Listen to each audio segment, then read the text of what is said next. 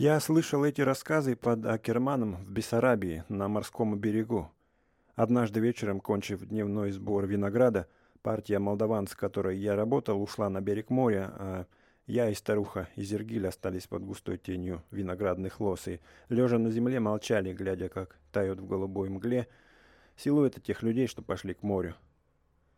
Они шли, пели и смеялись, мужчины бронзовые, с пышными черными усами и густыми кудрями до плеч – в коротких куртках и широких шароварах. Женщины и девушки веселые, гибкие, с темно-синими глазами, тоже бронзовые. Их волосы шелковые и черные были распущены. Ветер теплый и легкий, играя ими, звякал монетами, вплетенными в них. Ветер тек широкой ровной волной, но иногда точно прыгал через что-то невидимое и, рождая сильный порыв, развивал волосы женщин фантастические гривы, вздымавшиеся вокруг их голов. Это делало женщин странными и сказочными. Они уходили все дальше от нас, а ночь и фантазии одевали их все прекраснее. Кто-то играл на скрипке. Девушка пела мягким контр-альто, слышался смех. Воздух был пропитан острым запахом моря и жирными испарениями земли, незадолго до вечера обильно смоченной дождем. Еще и теперь по небу бродили обрывки туч, пышные странных очертаний и красок. Тут мягкие, как клубы дыма, сизые и пепельно-голубые.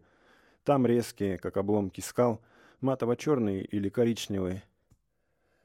Между ними ласково блестели темно-голубые клочки неба, украшенные золотыми крапинками звезд. Все это, звуки и запахи, тучи и люди, было странно красиво и грустно, казалось началом чудной сказки. И все как бы остановилось в твоем росте, умирало. Шум голосов газ, удаляясь, перерождался в печальные вздохи. «Что ты не пошел с ними?» — кивнув головой, спросила старуха Езергиль. Время согнуло ее пополам. Черные когда-то глаза были тусклые и слезились. Ее сухой голос звучал странно. Он хрустел, точно старуха говорила костями. «Не хочу», — ответил я ей. «М -м. «Стариками родитесь вы, русские. Мрачные все, как демоны. Боятся тебя наши девушки. А ведь ты молодой и сильный. Луна взошла. Ее диск был велик, кроваво-красен. Она казалась вышедшей из недр этой степи, которая на своем веку так много поглотила человеческого мяса и выпила крови, отчего, наверное, стала такой жирной и щедрой. На нас упали кружевные тени от листвы. Я и старуха покрылись ими, как сетью. По степи, влево от нас, поплыли тени облаков, пропитанные голубым сиянием луны. Они стали прозрачнее и светлее. «Смотри, вон идет Лара». Я смотрел туда, куда старуха указывала своей дрожащей рукой с кривыми пальцами, и видел, там плыли тени, их было много, и одна из них, темнее и гуще, чем другие, плыла быстрее и ниже сестер. Она падала от клочка облака, которое плыло ближе к земле, чем другие, и скорее, чем они. «Никого там нет», — сказал я. «Ты слеп больше меня. Смотри, вон темный, бежит степью». Я посмотрел еще и снова ничего не увидел, кроме теней. «Это тень. Почему ты зовешь ее Лара?» «Потому что это он. Он уже стал теперь как тень. Пора. Он живет тысячи лет. Солнце высушило его тело, кровь и кости, и ветер распылил их. Вот что может сделать Бог с человеком за гордость. Расскажи мне, как это было?» — попросил я старуху, чувствуя впереди одну из славных сказок, сложенных в степях. И она рассказала мне эту сказку. Многие тысячи лет прошли с той поры, когда случилось это. Далеко за морем, на восход солнца, есть страна большой реки. В той стране каждый древесный лист и стебель травы дает столько тени, сколько нужно человеку, чтобы укрыться в ней от солнца. Жестоко жаркого там. Вот какая щедрая земля в той стране. Там жило могучее племя людей. Они пасли стада и на охоту за зверями тратили свою силу и мужество. Пировали после охоты, пели песни и играли с девушками. Однажды во время пира одну из них, черноволосую и нежную, как ночь, унес орел, спустившись с неба. Стрелы, пущенные в него мужчинами, упали, жалкие, обратно на землю. Тогда пошли искать девушку, но не нашли ее. И забыли о ней, как забывают обо всем на земле. Старуха вздохнула и замолчала. Ее скрипучий голос звучал так, как будто это роптали все забытые века, воплотившись в ее груди тенями воспоминаний. Море тихо вторило начало одной из древних легенд, которые, может быть, создались на его берегах. Но через 20 лет она сама пришла, измученная и иссохшая, а с нею был юноша, красивый и сильный, как сама она 20 лет назад. И когда ее спросили, где она была, она рассказала, что орел унес ее в горы и жил с ней там, как с женой. Вот его сын, а отца уже нет. Когда он стал слабеть, то поднялся в последний раз высоко в небо и, сложив крылья, тяжело упал оттуда на острые уступы гор, насмерть разбился о них. Все смотрели с удивлением на сына орла и видели, что он ничем не лучше их, только глаза его были холодные и горды, как у царя птиц. И разговаривали с ним, а он отвечал, если хотел, или молчал, когда пришли старейшие племени. Он говорил с ними, как с равными себе. Это оскорбило их, и они, назвав его неоперенной стрелой с неотточенным наконечником, сказали ему, что их чтут, им повинуются тысячи таких, как он, и тысячи вдвое старше его. А он, смело глядя на них, отвечал, что таких, как он, больше нет. И если все чтут их, он не хочет делать того же. Тогда уж совсем рассердились они.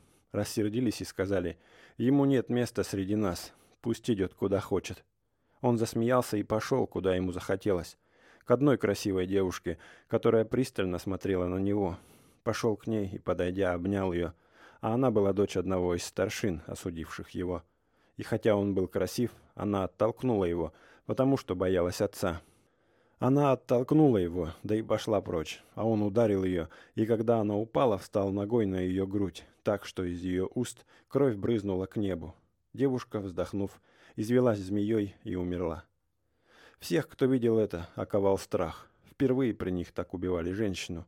И долго все молчали, глядя на нее, лежавшую с открытыми глазами и окровавленным ртом, и на него, который стоял один против всех рядом с ней и был горд, не опустил своей головы, как бы вызывая на нее кару. Потом, когда одумались, то схватили его, связали и так оставили, находя, что убить сейчас же слишком просто и не удовлетворит их. Ночь росла и крепла, наполнялась странными тихими звуками. В степи печально посвистывали суслики. В листве винограда дрожал стеклянный стрекот кузнечиков. Листва вздыхала и шепталась. Полный диск луны, раньше кроваво-красный, бледнел, удаляясь от земли. Бледнел и все обильнее лил на степь голубоватую мглу.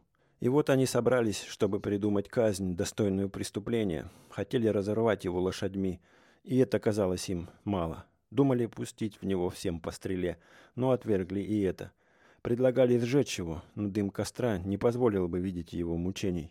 Предлагали много и не находили ничего настолько хорошего, чтобы понравилось всем. А его мать стояла перед ними на коленях и молчала, не находя ни слез, ни слов, чтобы умолять о пощаде. Долго говорили они, и вот один мудрец сказал, подумав долго, «Спросим его, почему он это сделал?» Спросили его об этом – он сказал, «Развяжите меня, я не буду говорить связанный». А когда развязали его, он спросил, «Что вам нужно?» Спросил так, точно они были рабы. «Ты слышал», — сказал мудрец. «Зачем я буду объяснять вам мои поступки? Чтобы быть понятым нами? Ты гордый, ты все равно умрешь. Дай же нам понять то, что ты сделал. Мы остаемся жить, и нам полезно знать больше, чем мы знаем». «Хорошо, я скажу, хотя я, может быть, сам неверно понимаю то, что случилось. Я убил ее потому, мне кажется, что она меня оттолкнула, а мне было ее нужно. Но она не твоя, сказали ему. Разве вы пользуетесь только своим? Я вижу, что каждый человек имеет только речь, руки и ноги, а владеет он животными, женщинами, землей и многим еще. Ему сказали на это, что за все, что человек берет, он платит с собой – своим умом и силой, иногда жизнью, а он отвечал, что он не хочет сохранить себя целым. Долго говорили с ним и, наконец, увидели, что он считает себя первым на земле и кроме себя не видит ничего. Всем даже страшно стало, когда поняли, на какое одиночество он обрекал себя. У него не было ни племени, ни матери, ни скота, ни жены, и он хотел ничего этого. Когда люди увидали это, они снова принялись судить о том, как наказать его, но теперь недолго они говорили – тот мудрый, не мешавший им судить, заговорил снова. «Стойте.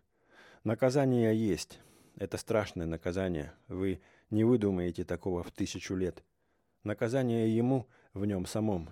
Пустите его, и пусть он будет свободен. Вот его наказание». И тут произошло великое. Грянул гром с небес, хотя на них не было туч. Это силы небесные подтверждали речь мудрого. Все поклонились и разошлись. А этот юноша, который теперь получил имя Лара, что значит «отверженный», выкинутый вон, юноша громко смеялся вслед людям, которые бросили его. Смеялся, оставаясь один, свободный, как его отец. Но его отец не был человеком, а этот был. И вот он стал жить вольный, как птица. Он приходил в племя и похищал скот, девушек, все, что хотел. В него стреляли, но стрелы не могли пронзить его тело, закрытого невидимым покровом высшей кары. Он был ловок, хищен, силен, жесток и не встречался с людьми лицом к лицу. Только издали видели его. И долго он, одинокий, так вился около людей. Долго, не один десяток годов. Но вот однажды он подошел близко к людям, и когда они бросились на него, не тронулся с места и ничем не показал, что будет защищаться. Тогда один из людей догадался и крикнул громко «Не троньте его! Он хочет умереть!» И все остановились, не желая облегчить участь того, кто делал им зло, не желая убивать его. Остановились и смеялись над ним, а он дрожал, слыша этот смех, и все искал чего-то на своей груди, хватаясь за нее руками. И вдруг он бросился на людей, подняв камень, но они, уклоняясь от его ударов, не нанесли ему ни одного, и когда он, утомленный, с тоскливым криком упал на землю, то отошли в сторону и наблюдали. Вот он встал и, подняв потерянный кем-то в борьбе с ним нож, ударил себя в грудь. Но сломался нож, точно в камень ударили. И снова он упал на землю и долго бился головой об нее. Но земля отстранялась от него, углубляясь от ударов его головы. «Он не может умереть», — с радостью сказали люди, и ушли, оставив его. Он лежал кверху лицом и видел, высоко в небе черными точками плавали могучие орлы. В его глазах было столько тоски, что можно было отравить ей всех людей мира. Так с той поры остался он один, свободный, ожидая смерти. И вот он ходит, ходит повсюду. Видишь, он стал уже как тень, и таким будет вечно. Он не понимает ни речи людей, ни их поступков, ничего. И все ищет и ходит. Ему нет жизни, и смерть не улыбается ему. И нет ему места среди людей. Вот как был поражен человек за гордость. Старуха вздохнула, замолчала, и ее голова, опустившись на грудь, несколько раз странно качнулась. Я посмотрел на нее. Старуху одолевал сон, показалось мне. И стало почему-то страшно жалко. Конец рассказа она вела таким возвышенным, угрожающим тоном, а все-таки в этом тоне звучала боязливая арабская нота. На берегу запели. Странно запели. Сначала раздался контральто, он пропел две-три ноты, и раздался другой голос, начавший песню сначала, и первый все лился впереди его. И третий, и четвертый, и пятый вступили в песню в том же порядке. И вдруг ту же песню, опять-таки сначала, запел хор мужских голосов. Каждый голос женщины звучал совершенно отдельно. Все они казались разноцветными ручьями и, точно скатываясь откуда-то сверху по уступам, прыгая и звеня, вливаясь в густую волну мужских голосов, плавно лившуюся кверху, тонули в ней, вырывались из нее, заглушали и снова один за другим взвивались, чистые и сильные, высоко вверх. Шума волн не слышно было за голосами.